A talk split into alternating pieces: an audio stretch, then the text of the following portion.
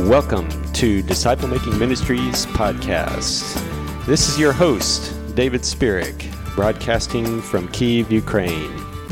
This is a missionary podcast dedicated to multiplying disciple making movements internationally.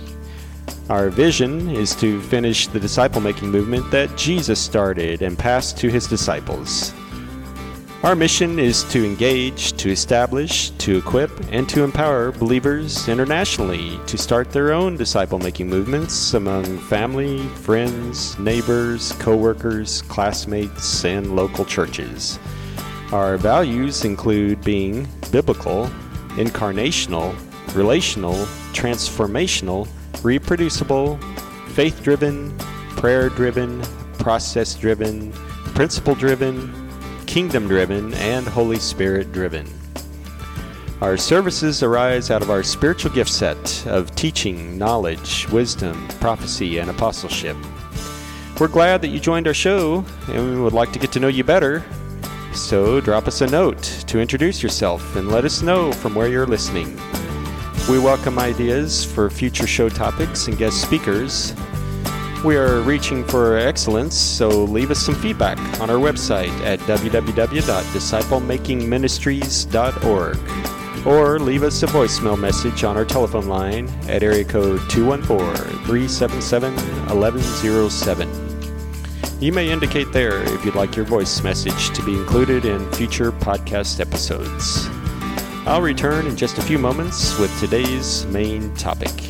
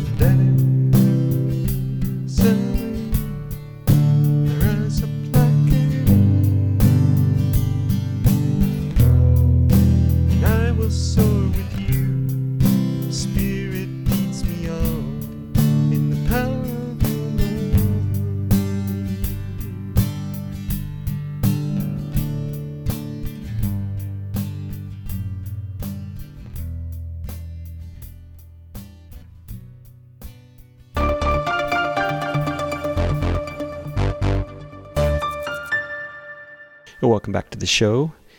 In this first of three segments, we will provide you with four foundational reasons why love is such an essential for disciple making. The basic reason that love is an essential in disciple making is because the very nature of God Himself is love.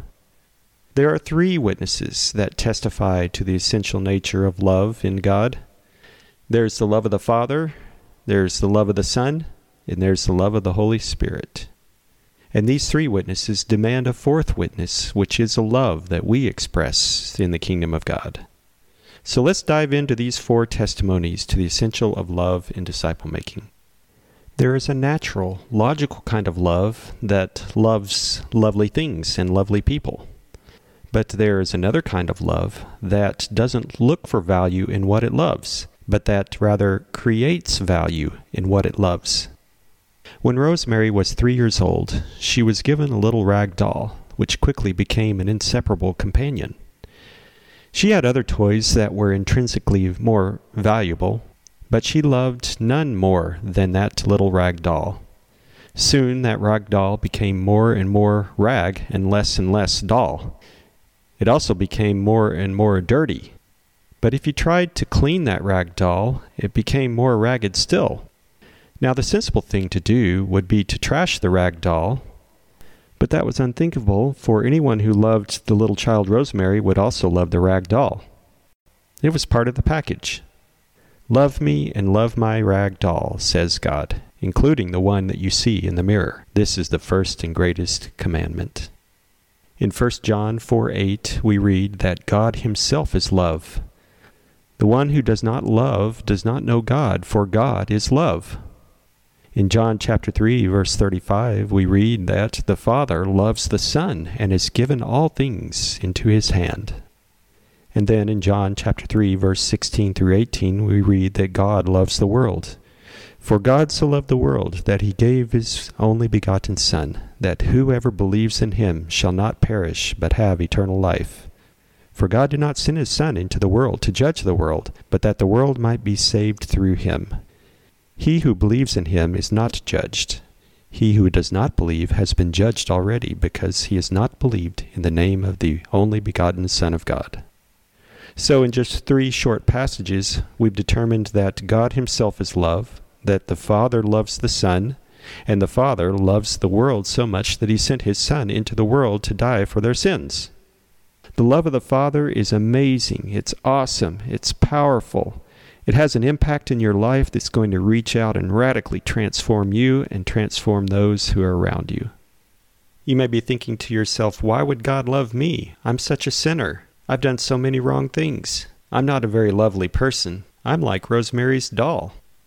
Yet God the Father has great love for his children. I remind you of the story of a father's love in Luke chapter 15, verses 11 through 32. A man had two sons. The younger of them said to his father, Father, give me the share of the estate that falls to me. So he divided his wealth between them. And not many days later, the younger son gathered everything together and went on a journey into a distant country, and there squandered his estate with loose living. Now, when he had spent everything, a severe famine occurred in that country, and he began to be impoverished. So he went and hired himself out to one of the citizens of that country, and he sent him into the fields to feed swine.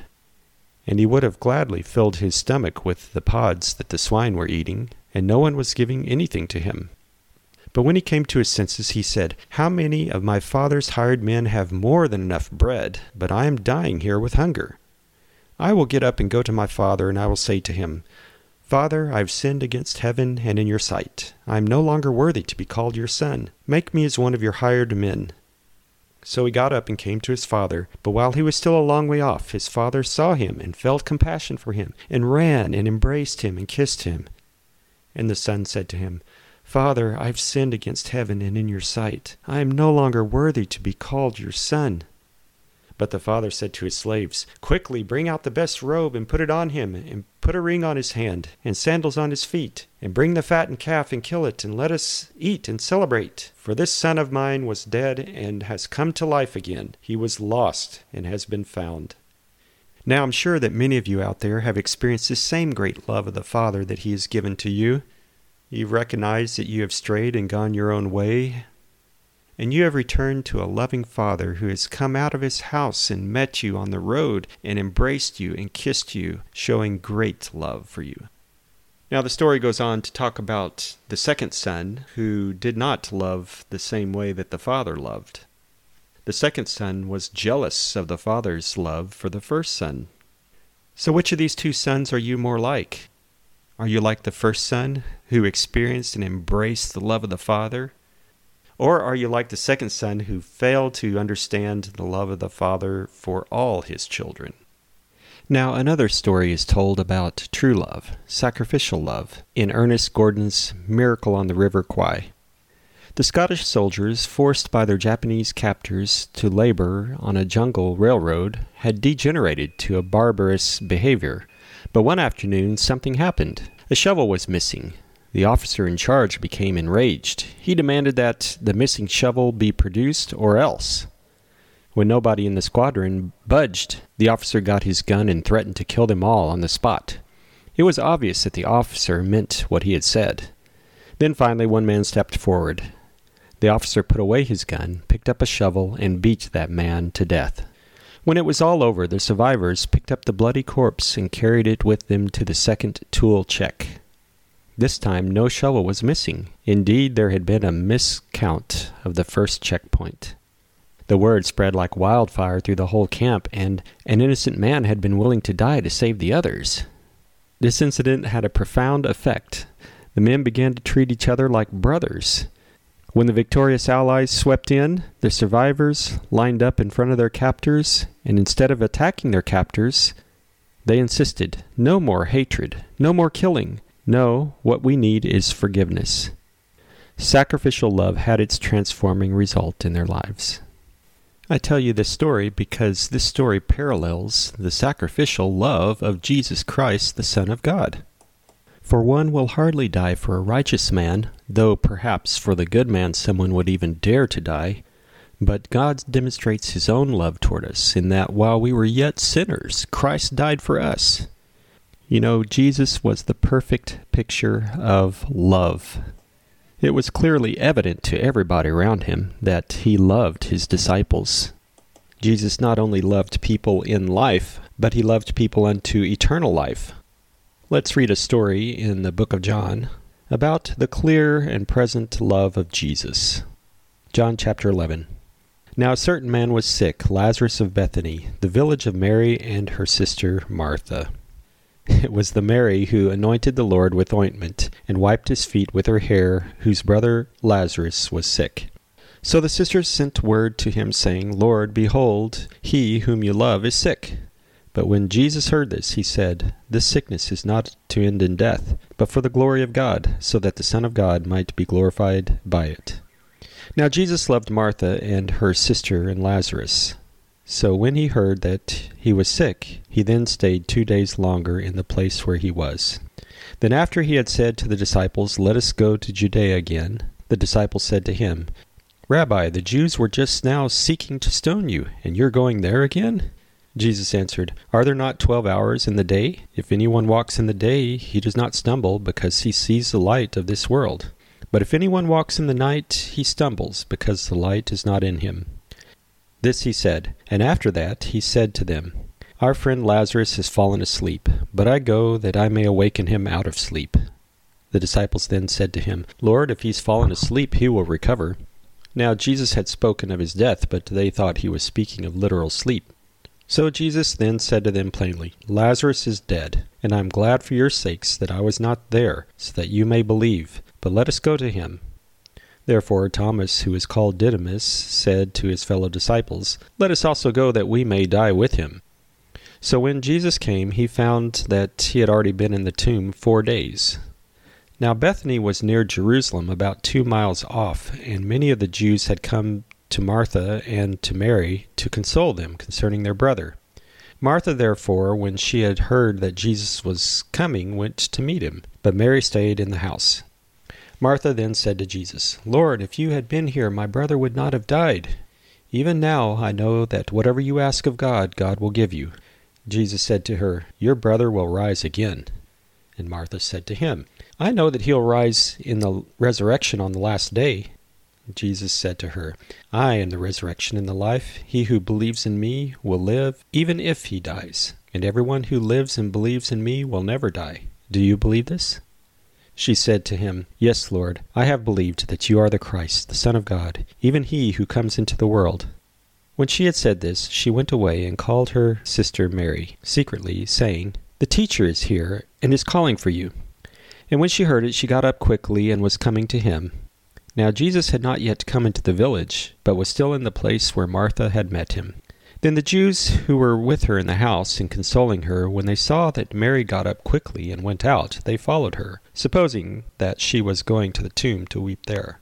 Therefore, when Mary came where Jesus was, she saw him, and fell at his feet, saying to him, Lord, if you had been here, my brother would not have died.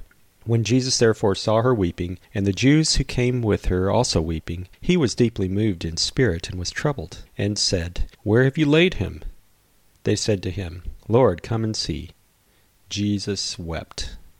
So even the Jews were saying, See how he loved him? But some of them said, Could not this man who opened the eyes of the blind man have kept this man also from dying? So Jesus again, being deeply moved within, came to the tomb. Now it was a cave, and a, stra- and a stone was lying against it. Jesus said, Remove the stone. Martha, the sister of the deceased, said to him, Lord, by this time there will be a stench, for he has been dead four days. Jesus said to her, Did I not say to you that if you believe, you will see the glory of God? So they removed the stone. Then Jesus raised his eyes and said, Father, I thank you that you heard me. I knew that you always hear me, but because of the people standing around, I said it, so that they may believe that you sent me. When he said these things, he cried out with a loud voice, Lazarus, come forth! The man who died came forth, bound hand and foot with wrappings, and his face was wrapped around with a cloth. Jesus said to them, Unbind him and let him go. Therefore many of the Jews who came to Mary and saw what he had done believed in him. Now, I read this rather long passage here uh, to illustrate a few points about the love of Jesus. First of all, I want to say that the love of Jesus was evident, was clear to everybody in his day. They saw the love of Jesus in his eyes, they saw the love of Jesus in his heart, they saw the love of Jesus in his actions.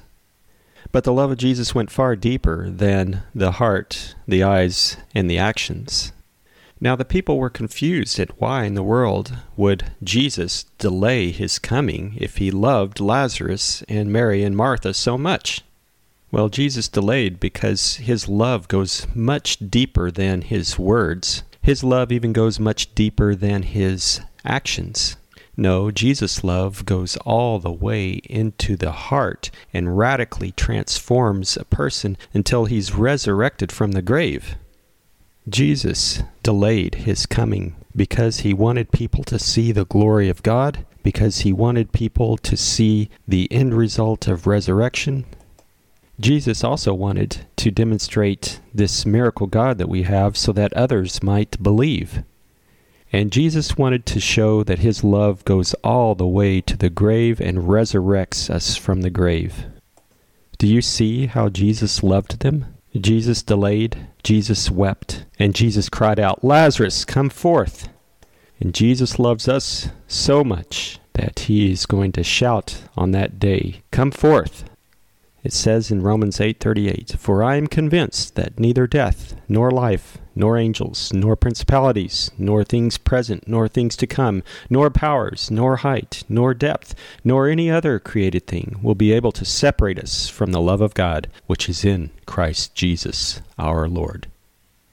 So we've seen that the essential essence of the Father is love, and the essential essence of the Son is love, and now we'd like to talk about the essential essence of the Spirit being love. The Father is the one who planned the love, the Son is the one who demonstrated the love, and the Spirit is the one who carries out the love in our lives. Let's read a few verses talking about the love that comes from the Holy Spirit. Romans 15, 30 through 32. Now I urge you, brethren, by our Lord Jesus Christ and by the love of the Spirit, to strive together with me in your prayers to God for me. Philippians chapter 2, verses 1 through 2 reads like this Therefore, if there's any encouragement in Christ, if there's any consolation of love, if there's any fellowship of the Spirit, if any affection and compassion, make my joy complete by being of the same mind, maintaining the same love, united in spirit, intent on one purpose. The apostle John connects the Holy Spirit to love in 1 John chapter 4 verse 11. Beloved, if God so loved us, we also ought to love one another. No one has seen God at any time. If we love one another, God abides in us, and his love is perfected in us. By this we know that he is in us and we are in him, because he has given us his Spirit. And then Paul instructs Timothy about the spirit of love in 2 Timothy chapter 1 verse 7. For God has not given us a spirit of timidity, but of power and love and discipline. And then Paul reminds us that one of the fruits of the Spirit is love in Galatians chapter 5 verse 22 and 23. But the fruit of the Spirit is love, joy, peace, patience, kindness, goodness, faithfulness, gentleness, self-control. Against such things there is no law. So the point I'm trying to make is that the Holy Spirit gives us the love so that we are enabled and empowered to give that love out to others. So we've learned that the Father, the Son, and the Spirit have all demonstrated that love is an essential nature of the Godhead. But there's one more witness. It's the witness of the kingdom. And I'd like to illustrate this uh, through Mark chapter 12, verses 28 through 34. One of the scribes came and heard them arguing, and recognizing that he had answered them well, asked him, What commandment is the foremost of all? Jesus answered, the foremost is, Hear, O Israel, the Lord your God is one. And you shall love the Lord your God with all your heart, with all your soul, and with all your mind, and with all your strength. The second is this You shall love your neighbor as yourself. There is no other commandment greater than these. The scribe said to him, Right, teacher, you have truly stated that he is one, and that there is no one else besides him and to love him with all the heart and with all the understanding and with all the strength, and to love one's neighbor as himself, is much more than all burnt offerings and sacrifices. When Jesus saw that he had answered intelligently, he said to him, You are not far from the kingdom of God. After that, no one would venture to ask any more questions. The reason why I read this passage is because right here it clearly connects the kingdom of God to loving the Father and loving your neighbors. You out there in the kingdom of God are the fourth witness when you love God and love others. We're going to take a short break and then return to describe a definition of love as well as explain why love is such a powerful force in this world in which we live. Heart is overwhelmed and I cannot hear your voice. I hold on to what is true, though I cannot see.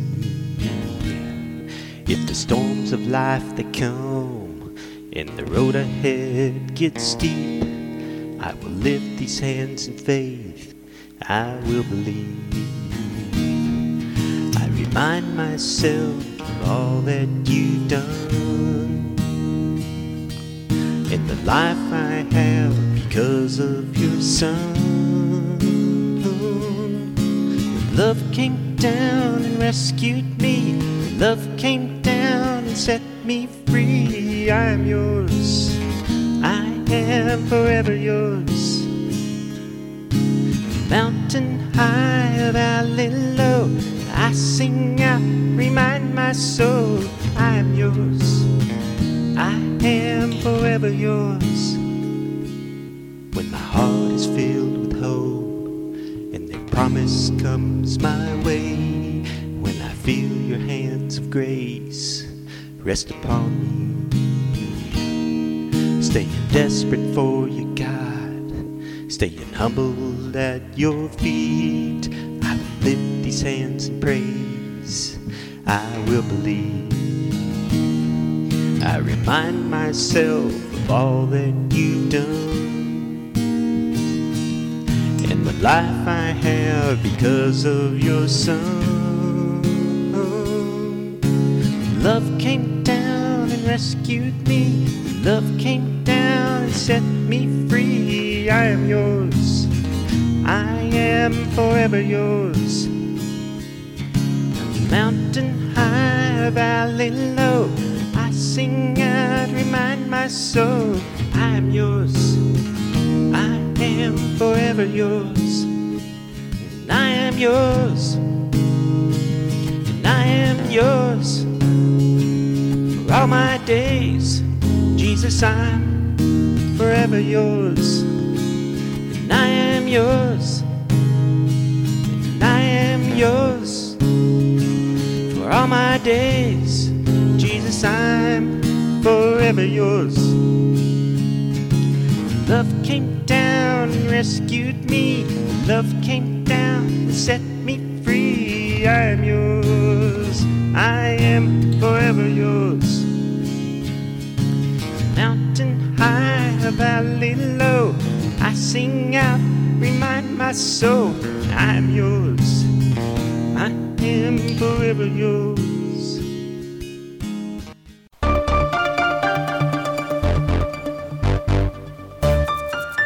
Welcome back to our show. In this segment, we'd like to provide you with a definition of love, and then we'd like to describe some reasons why love is such a powerful instrument in this world for making disciples. So, what is love? Well, a dictionary definition of love is a profound, tender, passionate affection for another person, a feeling of warm personal attachment or deep affection, such as for a parent, a child, or a friend. Or to have a strong liking for something, such as to like music. Or to have sexual passion or desire. The Greek language uses three separate words for love phileo, eros, and agape. Of course, the love that we're talking about in this episode is the agape form of love. This agape love is represented by non partial, sacrificial love that is not dependent upon return love from the other person. When defining love, people usually go to the book of 1 Corinthians, chapter 13. This is called the love chapter. I read, If I speak in the tongues of men and of angels, but have not love, I am a noisy gong or clanging cymbal. And if I have prophetic powers, and understand all mysteries and all knowledge, and if I have all faith so as to remove mountains, but have not love, I am nothing. If I give away all I have, and if I deliver my body up to be burned, but have not love, I gain nothing. Love is patient and kind. Love does not envy or boast. It is not arrogant or rude. It does not insist on its own way. It is not irritable or resentful. It does not rejoice at wrongdoing, but rejoices with the truth. Love bears all things, believes all things, hopes all things, endures all things. Love never ends. As for prophecies, they will pass away. As for tongues, they will cease. As for knowledge, it will pass away. For we know in part, and we prophesy in part, but when the perfect comes, the partial will be done away with. So in this passage, there is a list of 15 characteristics of love. Let's look at these a little more closely. Love is patient. Patience means enduring trying circumstances without protest or complaint. We all experience trying circumstances in our lives, but the question is are we enduring through the circumstances without protest or complaint? This reminds me of the Israelites who were in the desert, who constantly complained and argued and protested about their situation before Moses. The Israelites were clearly not experiencing the love of God at that time. The second in the list is that love is kind. Kindness means having a tender and compassionate, helpful nature, being considerate, or being generous. As we go in this world, we find out that uh, this world is largely not generous and not considerate and not helpful and not tender towards people around them. And then the Bible says that love does not envy. What is envy? Envy is a feeling of grudging admiration. It's a desire to have something possessed by another. It's being covetous. Are you desiring something that someone else has? Are you desiring maybe a position? Are you desiring maybe possessions? Are you desiring maybe power? Are you desiring people? If you're desiring something that someone else possesses, then chances are you are not living in the light of the love that the Holy Spirit has put into your heart. The next on the list is that love does not boast. To boast means to speak of oneself in superlatives, or to have a proud or ostentatious mannerism, or to brag about oneself. Do others find you bragging about yourself? Are you speaking of yourself more highly than you ought to? The next on the list is love is not arrogant. Now, arrogance is having or showing feelings of unwarranted importance, or being haughty or insolent. I'm sure you know of some arrogant people out there in this world. The arrogant people think that they are always right. The arrogant people always look at themselves as being higher than you. The arrogant people have their noses turned up at you. Jesus Christ was not arrogant. In fact, Jesus was humble to the point of dying on a cross. The next on the list is that love is not rude. Rudeness is lacking good manners or civility. It's lacking in refinement or in grace. It's being disrespectful or discourteous towards others. Is your life characterized by lacking in refinement or lacking in grace? The next on the list is that love does not insist on its own way. To insist means to be emphatic about one's own way, or to demand, or to press. Now, how many of you out there have ever been around someone who has to have their own way all the time? For the person who has the love of Jesus Christ in their hearts is able to live and operate when things don't go their particular way. The next on the list is that love is not irritable. Now, to be irritable means to be easily annoyed or sensitive about something. To be cranky or impatient or testy. Have you ever experienced someone who's cranky, impatient, or testy? The very slightest thing can set them off, and they become very angry, and they attack you. Chances are they are not experiencing the love of Christ at that moment in their lives. The next is that love rejoices with the truth. Love is always going to be bent towards the truth because God is truth. Those who love God rejoice in the truth. They are upset about deception, about lies, about falsehoods. Are you rejoicing in the truth? Or are you living some of the lies that, this, that the world and Satan are pouring out your direction? Now, the next on the list is that love bears all things. Love goes the long distance. Love endures through the difficulties, through the challenges, the trials in life. Love is patient. Are you demonstrating a character of patience? Are you demonstrating a character of perseverance? Are you demonstrating a character of endurance? Well, the next on the list is that love believes all things. In an earlier episode, we talked about the importance of faith or the essential of faith in discipleship. And faith and love are connected. Love always has faith. The next on our list is that love hopes all things. Love is optimistic about the future. Love has the end goal in mind. Love is steady when everything seems to be crashing around because there is hope in the person's life. Do you have a hope that endures for all seasons and all situations? The next on the list is that love endures all things. This means that love persists. Love puts up with another. Love continues. It may be difficult to continue in a relationship with somebody who doesn't love you back, but real love will persist to the end. Real love will put up with that person. Real love will continue all the way. And the last on the list is that love never ends. We can be glad that the love of God never ends towards us. It's a sure thing. It lasts into eternity. It's forever. This brings us peace. This brings us security. This brings us joy. This brings us hope. And this produces love in us. Finally, I would like to say that uh, there is no fear in love, but perfect love casts out fear. This is from 1 John chapter 4 verse 18. Perfect love drives out fear. You know, songs have been written about every topic imaginable, but it seems like the best ones have been written about the ups and downs of being in love. Just listen to a radio station and you'll find out that there's just hundreds and hundreds of songs on the topic of love.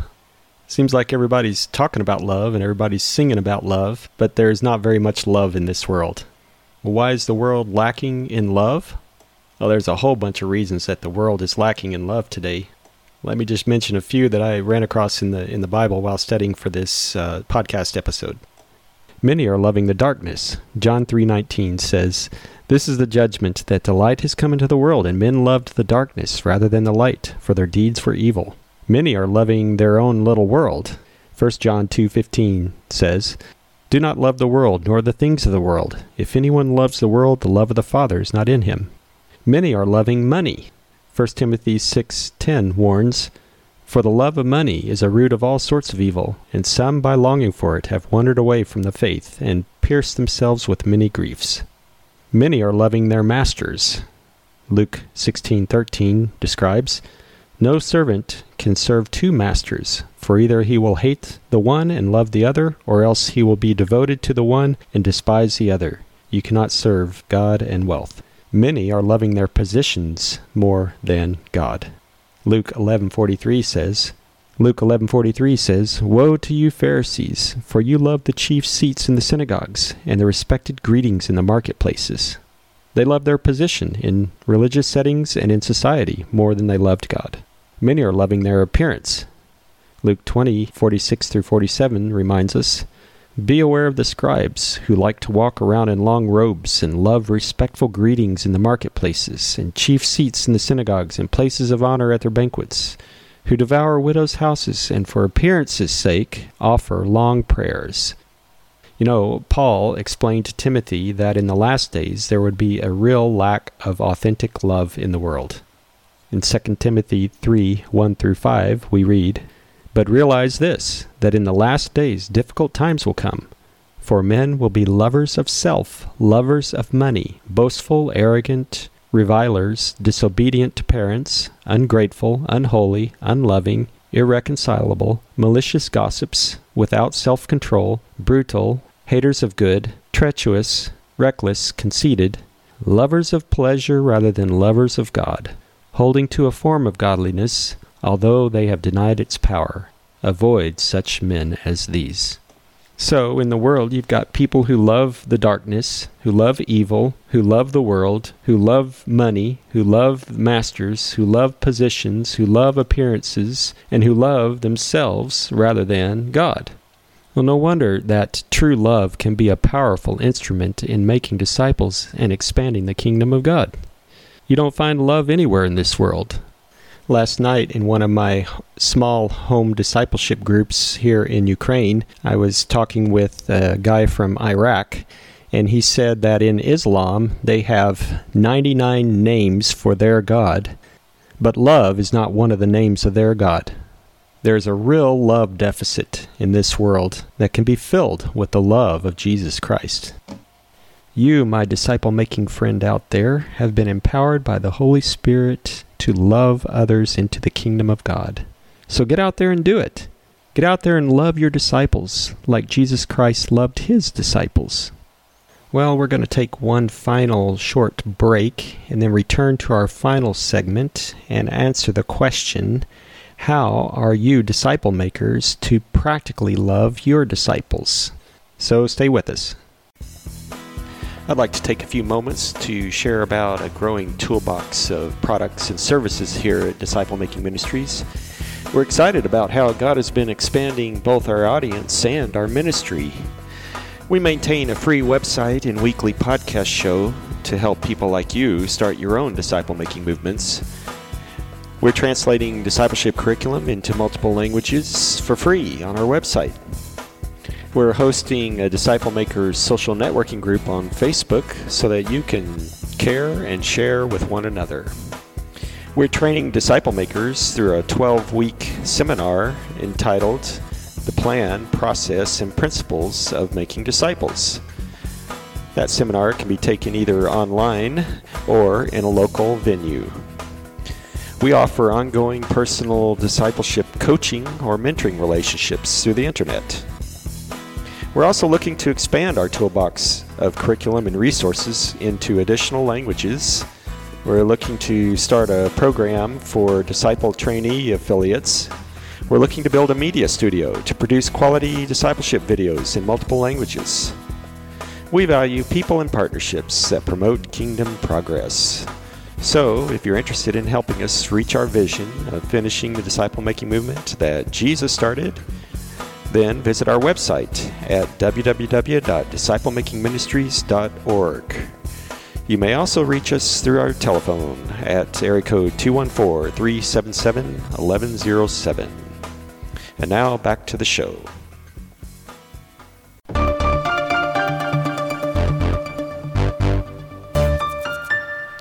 Welcome back to the show. This is our third and final segment for today. A man who had been the superintendent of a city rescue mission for 40 years was asked why he had spent his entire life working with dirty, unkempt, profane, drunken derelicts. He said, All I'm doing is giving back to others a little of the love that God has shown to me. As a young man, he himself had been a drunkard who went into a mission for a bowl of chili. There he heard the preacher say that Christ could save sinners, and he stumbled forward to accept the Lord Jesus as his Savior. Though his brain was addled by drink, he felt a weight lifted from his shoulders, and from that day he became a changed person. A little later, seeking God's will for his life, he felt the Lord calling him to go back to the gutter and reach people still wallowing there. The power of God's redeeming love enabled him to carry out his ministry for forty long years. It has been said that love is the measure of faith, the inspiration for obedience, and the real attitude behind discipleship. If you have been made in the image of the Father's love, if you have received the love of Jesus Christ in your heart, if you are walking in the love of the Holy Spirit, you must demonstrate the love of God in your relationships. 1 John 4 7 through 8. Beloved, let us love one another, for love is from God, and everyone who loves is born of God and knows God. The one who does not love does not know God, for God is love. Well, at this point, you may be asking yourself, how do I practically love others in disciple making? Well, I think that one of the key ways that you can love others in disciple making is to be rejoicing in the truth and in the plans of God. In John chapter 14, verse 28 through 31, it reads, You have heard that I said to you, I go away, and I will come to you again. If you loved me, you would have rejoiced, because I go to the Father, for the Father is greater than I. Now I have told you before it happens, so that when it happens, you may believe. But so that the world may know that I love the Father, I do exactly as the Father commanded me. The point that I'm trying to make is that Jesus perfectly accepted the truth and the plan of God. He was rejoicing in these things. Likewise, the disciple can demonstrate love by rejoicing in the truth and in the plans of God. Are you rejoicing in God's truth and God's plans for your life? Perhaps those plans are different than what you had expected earlier. I know that God has changed my plans a few times along the way, I've had to learn how to rejoice and accept the plans of God for my life. Part of the reason I'm doing this podcast is because God has changed my plans, and I had to accept and rejoice in the truth of the plans of God for my life. So, disciples can demonstrate love by accepting the truth and the plans of God for their life. Secondly, disciple makers can demonstrate love by keeping the commandments of Christ, and those commandments are not burdensome.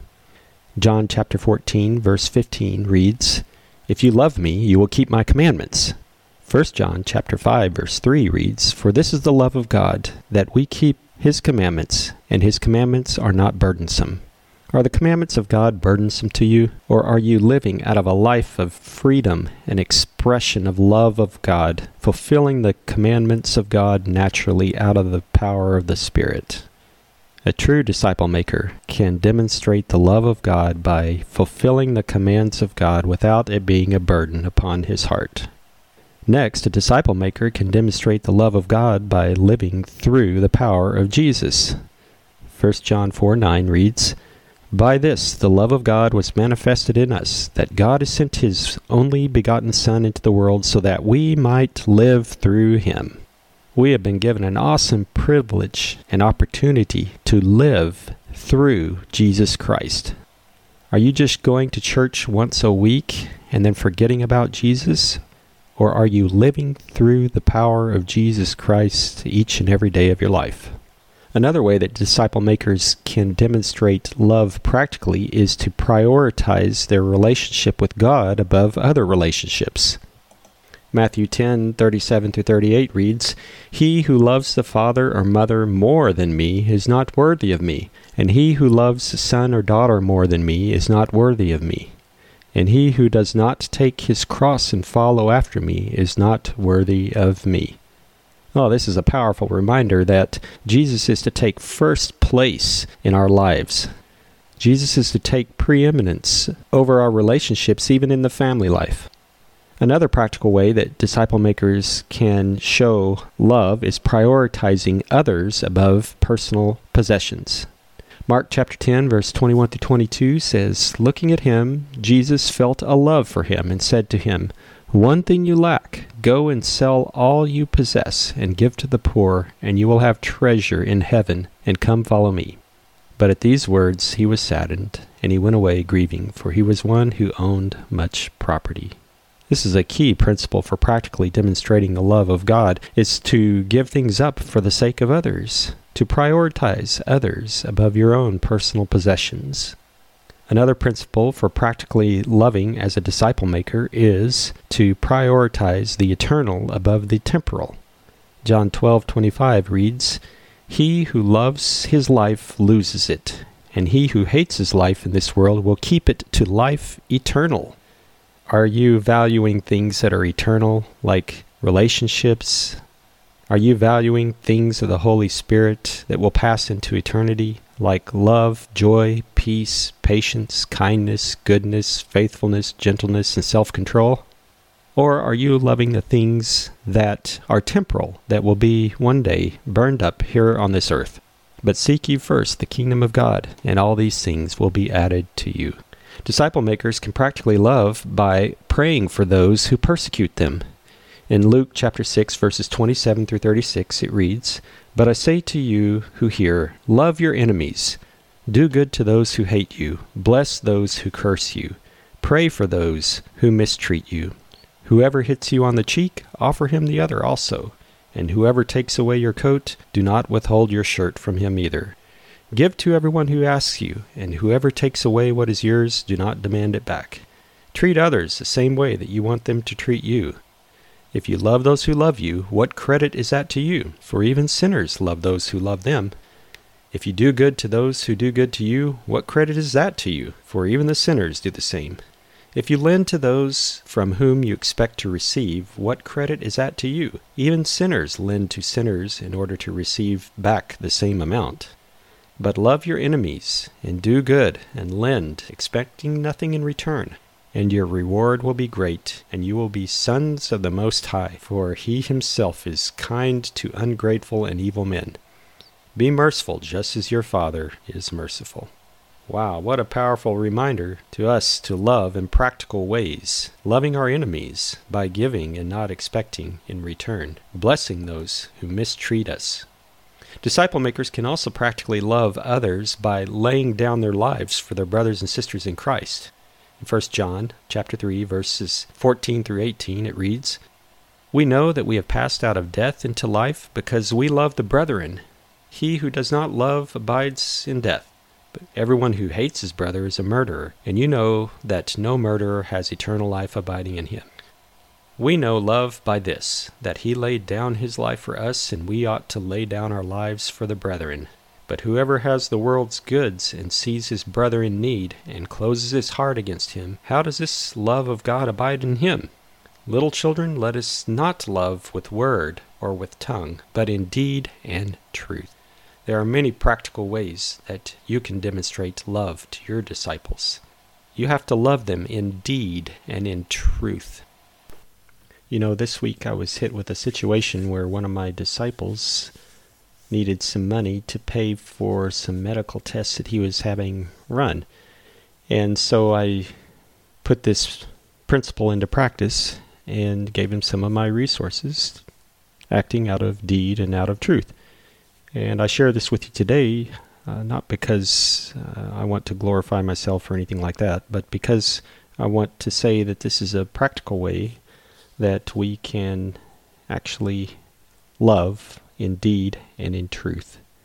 Another point is that disciple makers are to love practically by shepherding the sheep that are under their care. John chapter 20, verses 15 through 17 reads So that when they had finished breakfast, Jesus said to Simon Peter, Simon, son of John, do you love me more than these? He said to him, Yes, Lord, you know that I love you. He said to them, Tend my lambs. Then Jesus said to him a second time, Simon of John, do you love me? He said to him, Yes, Lord, you know that I love you. Then Jesus said to him, Shepherd my sheep. Jesus said to him a third time, Simon, son of John, do you love me? Peter was grieved because he said to him a third time, Do you love me? And Peter responded, Lord, you know all things. You know that I love you. And Jesus said to him, Tend my sheep. The point of this passage is that real practical love is going to be you, disciple makers out there, loving your sheep, tending your sheep, taking care of your sheep, spending time with them, protecting them from the evil ones, feeding them, directing them, guiding them, encouraging them, praying for them. There are some real practical ways that you, disciple makers out there, can use to love the sheep well, I'll conclude with this verse 1 Peter 4 8. Above all, keep fervent in your love for one another, because love covers a multitude of sins. You disciple makers out there, go out and do this essential practice of loving your disciples. It's just as essential as faith and prayer. You have to go out there and love your disciples this week. Spend time with them, encourage them, pray with them, feed them. Do good actions for them. Go out there and impact your disciples this week. It's my prayer in Jesus' name. Thank you for joining our show today. If you have a question about the topic, if you have comments or any feedback, if you have any ideas for future topics or guest speakers, if you'd like to download our free online discipleship curriculum, if you'd like to join our social networking group on Facebook, if you'd like to sign up for our next disciple making webinar, if you'd like to become a patron, sponsor, crowdfunder, or volunteer to help us reach our goal, then start a dialogue with us at www.disciplemakingministries.org or leave a message at area code 214 377 1107. We also appreciate positive reviews on iTunes, Stitcher, SoundCloud, and Podbean, as well as sharing the news about our podcast with your family and friends. Join us next week for another engaging episode. This is your host, David Spirik, signing off from Kiev, Ukraine.